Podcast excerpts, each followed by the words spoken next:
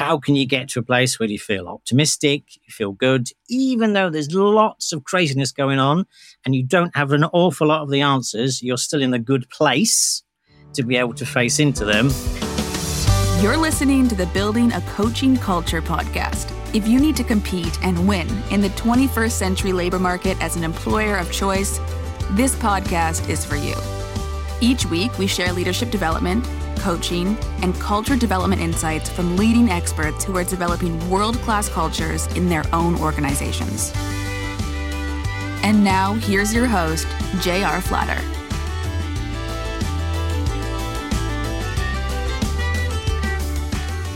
Hey, welcome back, everybody. I'm J.R. Flatter, and as usual, I'm here with my co host, Lucas. Hello.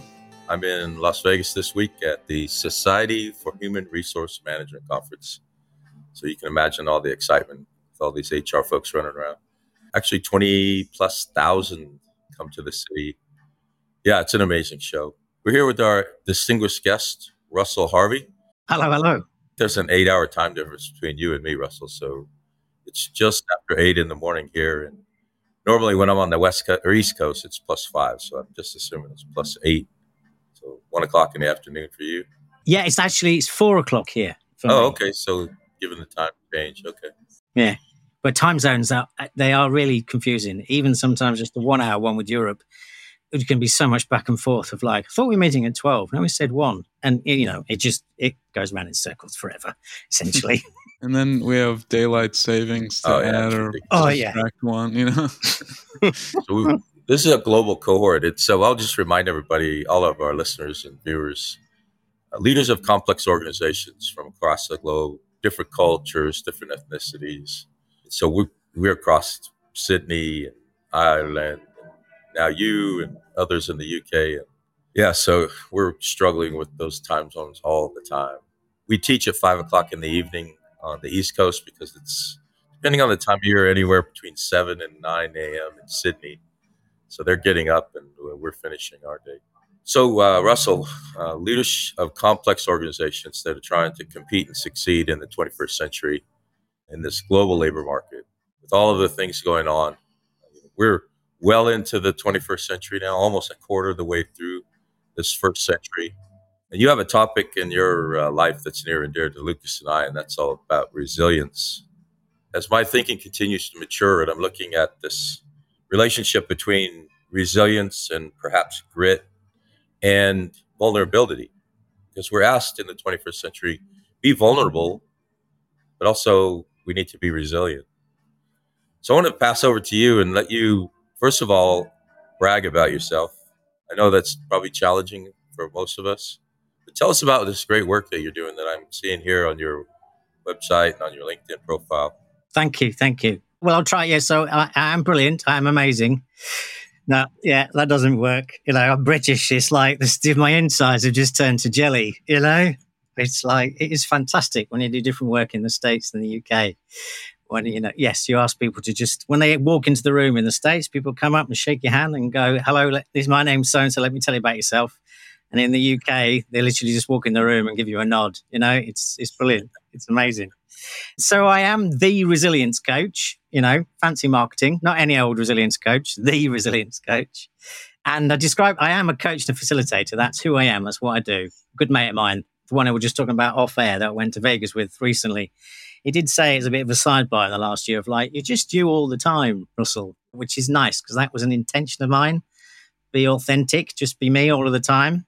So, how the resilience coach came about. So, I've always been interested in human behavior. I think, you know, from the moment I could sort of walk and talk, I think I've been curious about human beings and why they do the things that they do. So, it took me a, a little while to get there, but most of my career has been in learning leadership and organizational development. And how the resilience coach came about is that my last permanent role was at a company called the Cooperative Group in Manchester. So there are co-ops all over the world, and it's a particular way of running the business. It's a highly value-based business system, which I loved. However, not long after I joined it, it got itself into a pickle financially, nothing to do with me, but it literally got to the stage where the business was about to just come to an end and it had been around for 180 years.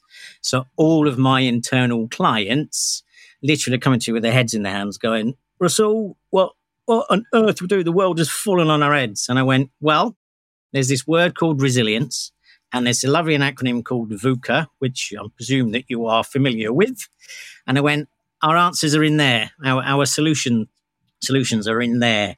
So, in terms of just working with them on actually how can you get to a place where you feel optimistic, you feel good, even though there's lots of craziness going on and you don't have an awful lot of the answers, you're still in a good place to be able to face into them. That's what I was working upon. And then when I left the co op and I did some navel gazing around, it's time to go out by myself which was eight years ago next month, it's like, who am I? What am I doing? And I went, actually, do you know what? I am the resilience coach. I have spent the last number of years talking about it. So, how to lead yourself and others well in a full on crazy world, something that I'm having a go at specializing in, but also learning all of the time, every conversation with every client, every company to go, well, this is supposed to be the answer. That does work, it doesn't work. And if that doesn't work, what else could we try? Live in Leeds, married, gorgeous wife, no kids. Uh, we love to travel. So, you know, we'll just as much as humanly possible, we like to travel. And the pandemic did have an impact upon that. But now we will be going to Australia in the summer to see family. So that's me, essentially. Or that's today's answer to that question. So it's going to be winter when you get there if you're leaving in your UK summer. So. It is. Yeah. Yes. I made a mistake the other day. Uh, as I stated when we are out there, we have a global cohort, and we were taking a two week break in July, and I made a mistake of saying we're taking a summer break. My Australian friends jumped in and quickly said, "No, no, no, it's not summer." And we really are having a heat wave in the UK right now. So I'm really not trying to complain. It's just that we would just like a tiny bit of rain, please. It's like I'm not complaining, but the heavens, can you could you just give us a little bit of water? Is all we want. Well, tell us what a heat wave is in Leeds because I think it's probably a bit, bit different than some. Right, so it's it's it's like twenty eight degrees, twenty nine. You know, so yes, we're not used to that essentially. And some random thing that just come up on a feed about the wettest place in the United Kingdom, their biggest river is almost dried up. So we're just like, okay, that's not good. So tell us a little bit about VUCA. You mentioned that acronym. Uh, is that uh, a central piece of your framework for coaching? Yeah, so I mean, I take a strengths based approach, and it is it is really all about working with clients on, you know, what does a resilient them look like, sound like, and feel like. But then part of that is just trying to get people to think differently about the lovely sentence of change is constant. So you know the VUCA piece, volatile, uncertain, complex, ambiguous. It's it's we're saying change is constant. There's always something going on somewhere that could impact you at some stage. And when you walk into a room full of people and you say change is constant, they're just going to go, "Yeah, we know," and duh. And so it's then using the VUCA model to go, can we really unpick and understand how come their change is persistent. There's something always going on somewhere. But then the next bit, and linking it the resilience, is I also say, and some things are always going to stay the same. So let's have a really great conversation about what's staying the same as for you. And to start with, that's actually their strengths, their skills, their capabilities, their attitude, or what could they develop that stayed the same that would be really useful, really helpful for them, really worthwhile, that they could always hang their hat on or give them a sense of grounding. So even though it might be full on crazy, they can actually go, do you know what? I am aware of all of these things that have stayed the same, or I am working on staying the same because they're useful to me, they're helpful to me, they're worthwhile to me. And for that, for me, is how I link the resilient human piece in, you know, change is constant, but actually let's support you about what can we make sure and grow for you that stays the same, that's useful, worthwhile, helps you helps you face into the world, helps you be in this lovely place called Thrive, rather than just hanging on. So there's a huge amount of sort of buzzwords that I I feel like I use. So I, I do always try and, and then I go, but what we mean by that is, you know, because, you know, thriving, coping and surviving I think we sometimes there's a risk that when people are coping and surviving, they believe that they are being resilient, but sometimes they're not. They might be using their you know, some resiliency skills, or they might be depleting some of their resilience. But actually, if they can shift themselves predominantly into a thrive place, then that's where the true resilience is. And that's why I like to define resilience as springing forward with learning. I just like to challenge this idea of bounce back. You know, because, you know, life happens to us. And if we say, right, that happened, and I'll go back to how I was, I'm sitting there as a coach going, well, hang on a minute. Let's let's just see what you learned from it. You know, what could you take away from it? So to be able to spring forward with learning, you need from all of life's experiences, whether good or not so good, to pause and re-energize and reflect. And in those reflections, it's the learnings to go, actually, from my recent experiences, what am I going to keep and what am I going to leave behind because it didn't work for me? So perpetually finding a way that's useful and worthwhile for you to spring forward with learning. That's for me is where people then get actually into the resilience space, in my humble opinion. Yeah, a lot of common themes between what you're describing and what Lucas and I think and teach coaching. We are always thinking about looking forward and growing. And I heard you use both of those words. You said something that resonated with me, where um, you're just you all of the time, and and we're as coaches, we're always trying to cultivate that self awareness and getting people to you know be recognize their strengths and things that they could learn and grow and improve on so how do you see that self-awareness piece adding in like enriching the conversations around resiliency so i have to keep talking about my own sort of personal lived experience so I know that I'm privileged. You know, it is the the white male, you know, nice, lovely family background, had a good education, things like that. You know, there, there, there were some challenges growing up in the fact that it took me a while to find my niche. So at school, education wise, just my own sort of teenage version of working out how I like to learn. So I went to grammar school and it was like end of year exams, but I did well throughout the year but failed all of my end of year exams. It was just working at that early age and sitting in like the headmaster's imposing office at a grammar school with like the cape on. If you imagine a bit of a Hogwarts headmaster, it, it was it was a bit like that. And I've been sitting there. He was you know, brilliant headmaster, but sort of going, "So Russell, how come you failed all your exams?" And me sort of saying, yeah, I, I, can't regurgitate all the information. I'm not good at exams, and they'll tell you all of like, yeah, you got to revise, and yeah. so it just was like three years on the trot, being in headmaster's office and going, I told you, I, I'm no good at exams. And then actually, when you could go on to sixth form or college, me making the decision to actually go, do you know what?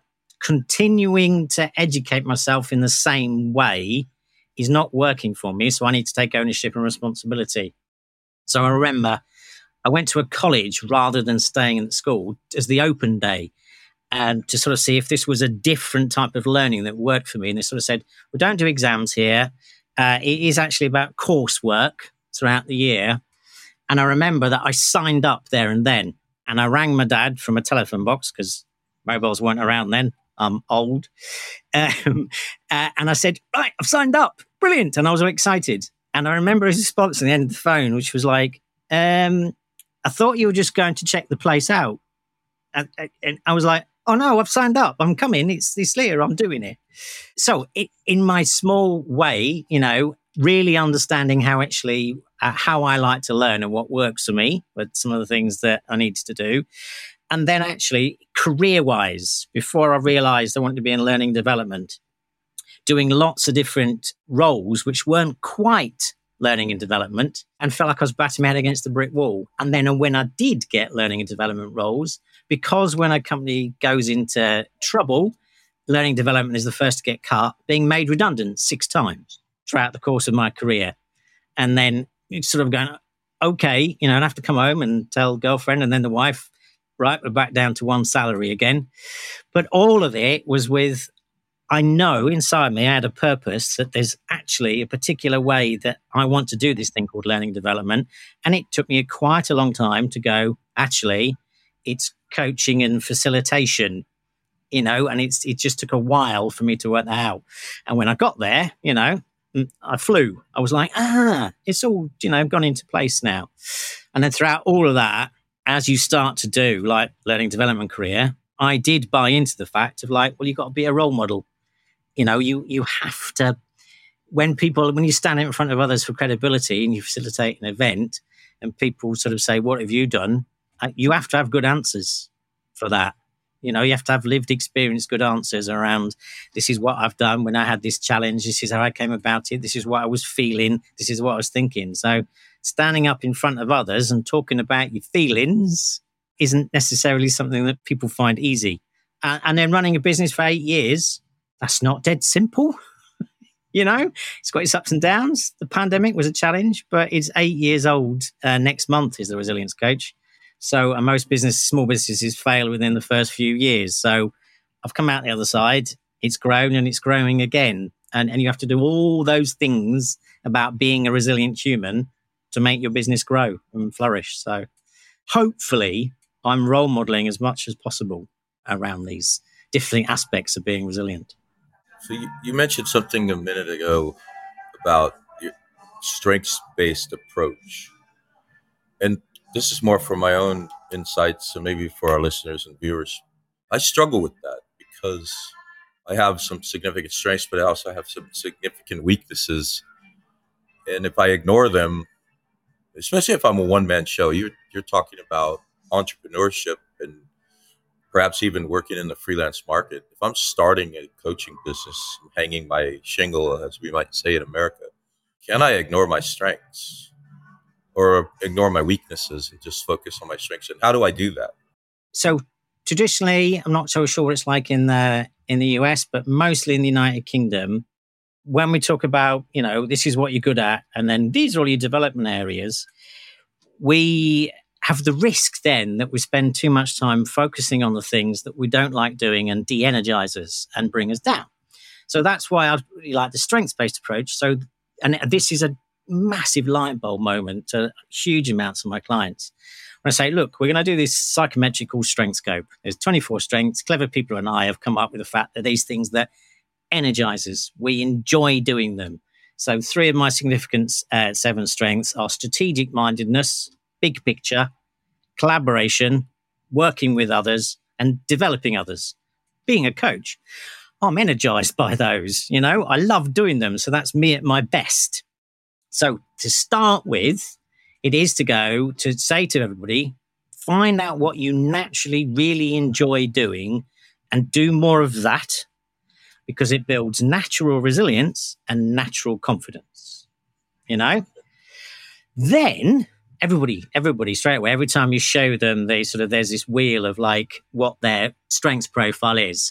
And you've got these lengths of these, you know, bars. Whilst it's not about that, their eyes go to the short bars and they go, Oh, so that that's my development. I go, No, no, no, no, stop, stop. I said, to start with, forget about that. And they go, but but but I'm supposed because it used to be the case of um, these are things that you're really good at. So you're good at those. So stop doing them and focus on these things that you aren't. So imagine, so this was a conversation over with my dad. So nothing against him but it was a case of like when I was doing my um, O levels at school, so my high school things, and he would sort of say, oh, "Okay, so tell us about human biology." I loved human biology, so I would go, "Oh, yeah, brilliant, Mr. Nichols, great teacher. I, I understand topics, brilliant. I've got this extra homework. I'm going to go and do it now." Then he'd go, "Okay, you got good grades in that. Tell us about chemistry. Oh, you got low grades in chemistry." And I would go, "Yeah, ooh, yeah, not sure about that." Me and the teacher just look at each other and go, we know that we both don't get on and don't understand this. And I'm, I hate walking towards chemistry. And he goes, right then. Okay, so human biology you love. You've nailed that. Forget that. What we're going to do in the holidays is you're going to go to chemistry school. And I was like, why, why, why did you hate me? What, what have I done? you know? So you do need to be aware of the things that you don't enjoy doing and so they, you know, it's limiting weaknesses. But then that's when you compensate for them. So that's when you put just some other, you ask for help in those moments, or you consider how you could bring your strengths to help you with the things that you don't enjoy doing. And it's also, if you can't do either of those two things, just some, develop some habits. So the thing that I enjoy doing the least is detail. If you ask me to do detail, like, it's like you've burst my balloon and I've withered inside. However, I'm aware of that uh, and go, right, in this moment in time, I'm going to have to do lots of detail. I do have to do it by myself. So these are the habits that I put in place, you know, to help myself do detail in that moment. But the majority of the time, I'm aiming to harness the things that I enjoy doing naturally because I'm good at them and it's me at my best. And that is keeping me as much as humanly possible in a good place. And it's a massive light bulb moment for a huge amount of my clients. They sort of go, So you don't you don't want me to work on the little bar? No, you, you want me to do more of the thing that I love doing? And I go, yes. And I go, well, isn't that brilliant? And speaking of resiliency and, you know, hearing your story of, you know, this school works for me and this school doesn't. I'm watching this documentary about the 2008 Olympic basketball US team. And they were talking about how their challenge was taking NBA basketball and then adapting to international basketball where there's different rules, there's different team structures, you know, it's almost like a whole different game. So I want to talk about are there some aspects of resiliency that's kind of adapting to the organization and like kind of from that perspective, I guess? Totally. Uh, so, one of the specific dimensions of being resilient is the lovely word of adaptability. So, the short answer is yes, it's it's significantly about adaptability to is part of being resilient. And so if you look on my website, I've got the resilience wheel. So there's seven aspects, seven dimensions to being resilient. And one of them is adaptability. And the resilience wheel, it's just something I put together. And it's a build upon proper research from Robertson Cooper and others. There's also some research that shows that the adaptability element of being resilient is slightly more significant because it shows so adaptability is openness to change I'm sure we've you know so it's really considering everybody that's listening now about what changes do you like how much you like change which changes you're okay with which changes you're not okay with really understanding that and then the research shows that those people that spend a third of their time working upon their adaptability they actually appear to get themselves into this place called thrive that we talk about, you know? So they're open and they're curious. So clearly, the fact that the US basketball team was aware that's what they needed to do, brilliant, great, because they didn't go down the route of, we're going to make what we know, we're going to force it upon to these circumstances. We know that we need to adapt our experiences to something else, because if we don't, we'll fail, you know? So I would guess, I would imagine, you know, that part of the conversation is, you know, what do we need to do to win the gold medal? So they'll look at themselves, strengths and weaknesses. You know, how do we compensate for it? When are we at our best? And oh, actually, we've noticed all the rules are different. Actually, so we're, we're going to have to be adapting ourselves. So organizationally, absolutely, as an individual organization, it is considering how much you want to adapt to the organization's culture that doesn't necessarily take away from your own personal value system. That's the struggle a lot of time with individuals. So quite a lot of my coaching clients sort of go, I do really like my job, but I'm struggling with some of the things the organization does. So then we have to talk about their options and choices, where they are prepared to adapt, where they're not, or is this time for them to leave and to find something else that will align more with their values? And one of the dimensions of being resilient is also having a purpose. So it really is actually figuring out what's their, if it's a leader, what's their leadership purpose? Do they know it? Can they articulate it? You know, uh, you know, how much does it link to their life's purpose? And the purpose one is really fascinating to me because as part of being a role model around resilience, I had to have a purpose, you know? So mine is by the year 2025, I want to positively affect 100,000 people. And right now, I'm up to about 40,422 ish. Okay. When I started, there wasn't the statistics behind it because I was like, I don't do detail. But somebody said, you need to make it smart, Russell. SM, everything has to, you know, if you've got an objective, it's like, okay. So a purpose is a little bit bigger than like objectives, but yes, I'll put some things to it. And then it's really fascinating to just see how people react to that of going, gosh, I, have I got a purpose? Do you know I know what I'm here for? What's the point? So it's helpful. It's helpful to know what your direction of travel is, what your grounding is, what gets you out of bed each day, how come you do the things that you do. You know, when you put all this effort and energy into life, what's it against? What's it for? And so I would imagine that the US basketball team, you know, the purpose was to win the gold, but at the same time, I would imagine it's also to get the best from each other. It's also we enjoy ourselves. We want to look back at our experience around we were a good team, we got to know each other. I would guess, I would imagine.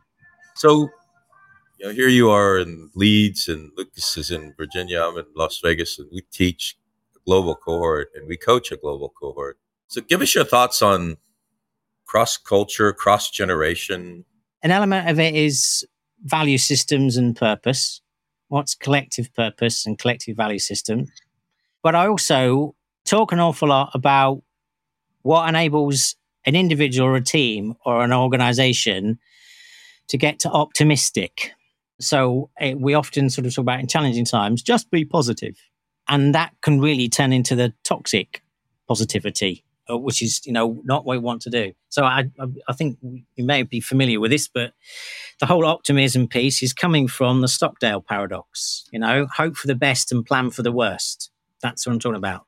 So it's finding some common ground. So when you've got cross cultures and you've got cross generations, you know, you get that room of people together and just go, when we look each other in the eye and we know each other, we understand each other's strengths, our weaknesses that we'll compensate for, how do we get to optimistic? What does that look like, sound like, and feel like? That for me would actually create some common ground. And then it really is then an opportunity to celebrate the differences, which I know we talk about an awful lot. You know, got to have diverse cultures. You've got to celebrate the differences. To start with, we probably don't do enough about celebrating and understanding the diversity of thought of different people in the room. It's like at any time when you, you could lay a problem or lay a challenge or lay a picture or something in, in front of a room, people, room of people and go, what do you see? You know, we don't do enough of understanding the various responses to that. Because straight away, that's like, huh, how come you came to it from that place? Or, gosh, how did you see that? Or your brain's thought about it in this way. Wow, isn't isn't that incredible? How could we harness that? So, people listening, in terms of the optimism piece, it's linked to you know change is constant, but things stay the same. So think about optimism has got to be grounded in reality. So you know, don't bury your head in the sand.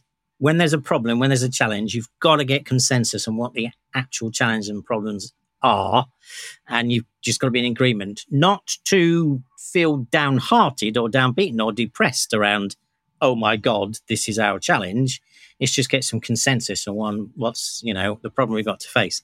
Then it's all about going, what are my strengths, skills, capabilities, experiences, behaviors, attitude, and what's everybody else's they've got, and how do we harness all of that so we can feel genuinely hopeful about facing into our challenges. And as a result of that, we get feelings of positivity. So, and just like for me, I quite often walk into a lot of rooms now and go, So, how optimistic are you? And see what happens, see where it goes, essentially, and then unpick it from there got to find the common ground essentially. And if it's about your strengths and your skills first, because if you sort of start talking about common ground around climate change, that's when it can turn into a bun fight between the generations, can't it? Going, well, thanks, Russell. You messed this up for us. And I go, yeah, I know. We did. I'm sorry. well, what, what can we do about it, essentially? Also, thinking about that that cross generational, you know, different cultures and and things like that, trying to gain the common ground. As coaches, we're talking to the individuals a lot, right? But we're talking now about like, okay, how do we go from having a group that's kind of in the storming phase to performing well? Do you do that through individual coaching or is there more of like a group based approach there? So it's it's individual and group on both really and it is exactly that it, it's taken them through those phases, you know. forming, storming, norming, etc., etc. Realizing as well that it might be persistently changing as well, people coming in and out. So there's there is a fundamental core that's going on, and you know the risk of repeating myself it is is probably a good point to just keep starting with the purpose and the values. What are we here to do? How come we've all turned up? You know, uh, and then from that you'll get to understand people's passions and enthusiasms, and then actually where they would like to um, contribute. I would also, at the same time, which I do do with teams and individuals, I'm going, what does a resilient you or a resilient us look like, sound like, and feel like? It's, like you need to map that out as in terms of a direction of travel. You know, we take the resilient wheel and go, when we've got our wheel as our team in a really good place, what have we got? What's happening? What have we done? And what falls out of that is all the stuff that you would expect. And they won't necessarily use the fancy terminology for it, but also say, well, we'll respect each other. You know, we'll talk about no idea is a bad idea. You know, we'll actually really understand each other. We'll we'll look after each other. You know, we'll we'll actually understand when they're at their best or they're not feeling great and what they need in that moment. And that essentially is psychological safety. You know, is essentially what you're talking about here. We can talk about anything and it's all right. We can get on. We can we can have a disagreement and it's fine. So yeah, what does a resilient team look like, sound like, and feel like? And you know, make sure they put some markers in the stand. And then it's also about totally making sure that people are comfortable with the feedback around what they are and aren't doing around that. So I, huge amounts of time and say, right, we've talked about how we're going to have this learning experience. And I ask two questions. I Say, we've agreed we're going to do this. This is our map of what we're going to look like. So I always say, are you okay when I tell you all when you're doing that well? And everybody goes, oh, yeah, yeah, yeah, yeah, absolutely, yeah, yeah. So you're also okay when I share with you and tell you when I don't think you're doing something that we agreed we would do. And everybody sort of goes, eh, yeah, mm, okay, all right then. Okay. So you have to open that door to go, we're going to share. I, am going to, you know, going to take the lead on it, but we're also going to do a good conversation about how well are we doing? What are we not doing? We agreed with what's on something on here we agreed we would do, and we're not doing it. Yeah. Our team does retros every two weeks, and it's what went well, what didn't go well. And that's really what I want to hear. What didn't go well, you know, what went well is that's easy stuff. Well, so this is where this the strengths based approach also comes in and trying trying to get help people on understand. So we have negativity bias as humans, as you're you know you're well aware. So we do initially want to focus on what didn't go well, but if you can get into the habit, and I know previous episode was on habits, um, if you can get into the habit of asking first what went well but unpicking how come it went well. What were the strengths, the skills, the capabilities, the attitude, mindset that contributed to this going well, you know, and really just make sure that's clear. Then you talk about what didn't, and then you have to link the two. You're going to have to say, okay, so all those things that went well and how come they went well, how many of those things will be useful in making the improvements in these areas? And the vast majority of the meetings in the world around organizations start with feel free everybody to you know message me if i'm wrong but they start with show us you know the red boxes on the spreadsheets the things that aren't right you know show us where the things are down that should be up you know they start there. And then suddenly go oh gosh we were told by hr we need you to do celebrate success. Quick somebody just just oh, somebody tell me something nice they've done. Well, uh, I went for a walk. Yeah, great, brilliant. We've done that one. So flip it on its head, essentially. And even if there's only one thing that's gone well, start there. Really understand how come it went well, and then see anything there that will help us with what hasn't. Um, yeah, lessons learned is brilliant. It's like how well do organizations do lessons learned?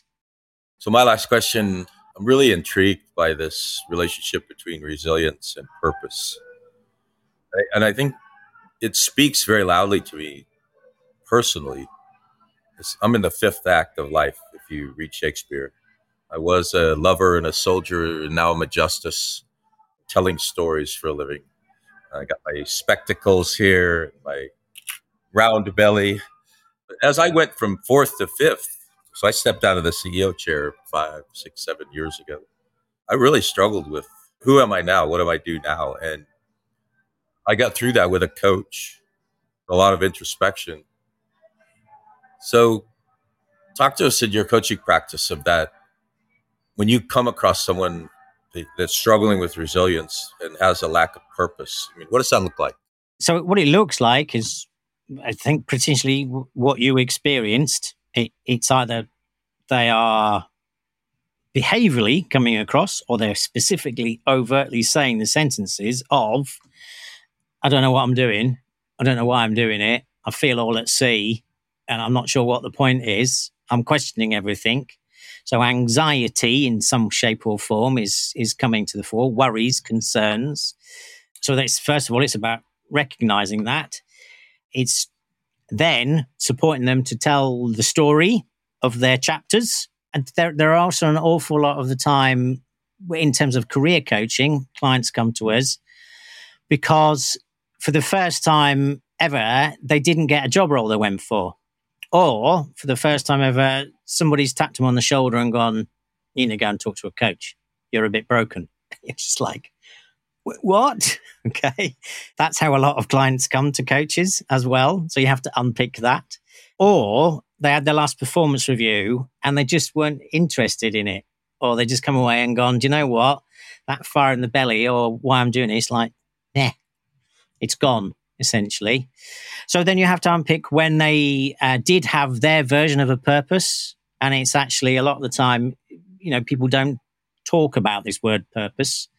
And, you know, a lot of the time you talk to people, why do, why do you do something? It's like, well, I do it for my family. You go, yeah, great, absolutely. And so that's something where you have to build upon it, you know? So we have to find the sort of, the, you know, the right questions to help them sort of tease out what gets them out of bed each day. Um, what do they enjoy doing? How come they enjoy doing it?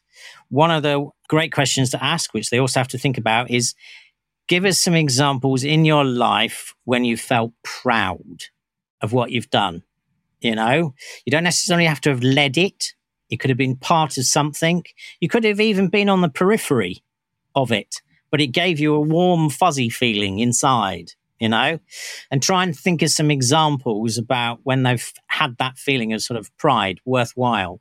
And then you work with them and unpicking in terms of what were they doing, what was their role in that, in that story, and then what behaviors, what skills, what strengths what conversations, what experiences they have, and then you'll have some common core around it. You'll have some common themes, and that could, or most of the time, enables them to say, actually, I've understood. I've gone and looked at the past and understand actually what my purpose is.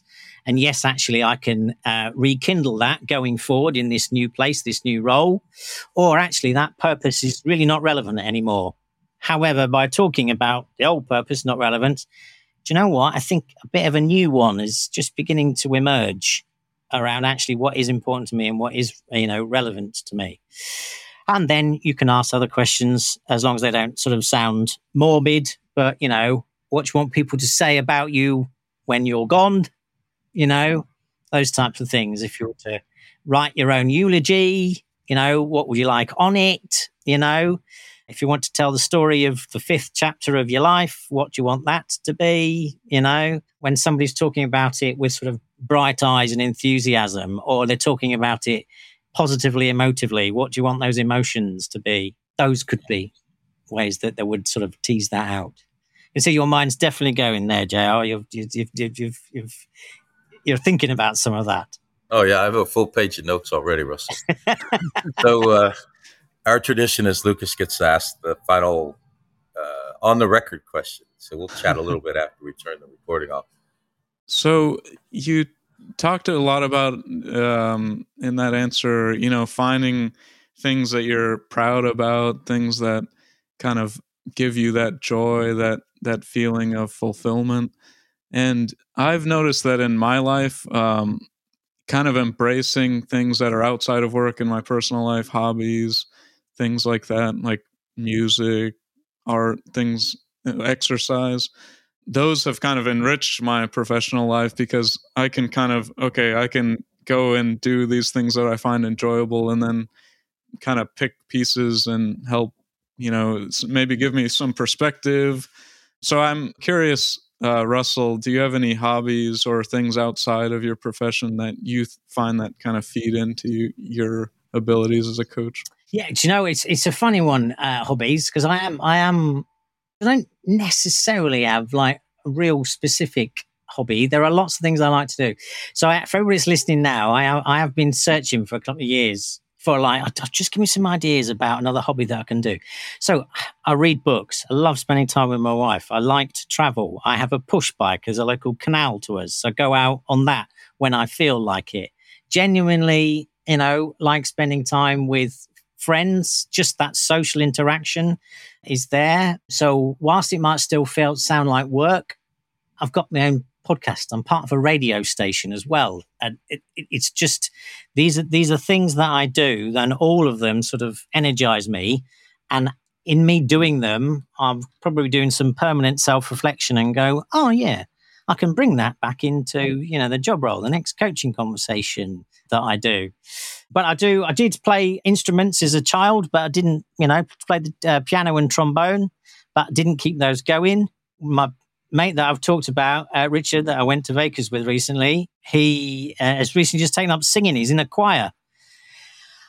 I'm not entirely sure if anybody really wants to listen to my singing voice. My wife's a great singer, but that's made me sort of um, think of something. Um, I did as a child growing up. Also, Richard was part of that. Was in an amateur dramatics group, so theatre club. So my wife and I have done theatre at times. So some of these things might come back. I don't know. I've got a potential idea, and if you see one of those things, if you say out loud, you'll see. But I didn't know whether to go down the comedy stand-up learning, you know, genuinely to sort of uh, because I do a bit of public speaking to just actually try and make that better. That would be my reason for doing it. You know, I absolutely have no idea whether I'm funny or not. You know, that's not why I'm doing it. But I was like, I just want to understand a bit more about actually what what's what's comedy. What what is that? Because maybe I could bring it in and enhance some of the things that I do. So I have enough going on at the minute that I bring back, but I am on. I am always on a bit of a perpetual search to go hmm, what else? What else could it be? No, totally. That search and that experimentation is totally what I'm trying to get at. I think just I think it's amazing that like a 50 year old man might take up like karate lessons or something, you know, something just completely out of left field. Yeah. No, yeah. I don't, I don't, not, don't think that's going to happen. I think the comedy things are fa- fairly left field to go, right then, you know, I'm a little bit later in life with it. Yes, I also have the belly. I do like the occasional drink. So let's go out on stage and see what fun I can make of myself. Be vulnerable. There you go. That might be it. Yeah, I'd pay a few pounds to see that, Russell. let us know. Let us know when and where. okay. All right. Well, now it's going to be streaming online actually for millions of people. well, that concludes this episode of Building a Coaching Culture. I truly hope that this episode was helpful to you. If it was, be sure to follow us wherever you listen to podcasts. Maybe stop and give us a rating or a review and share this podcast with someone who might find it helpful as well. Thanks again, and we'll see you next time.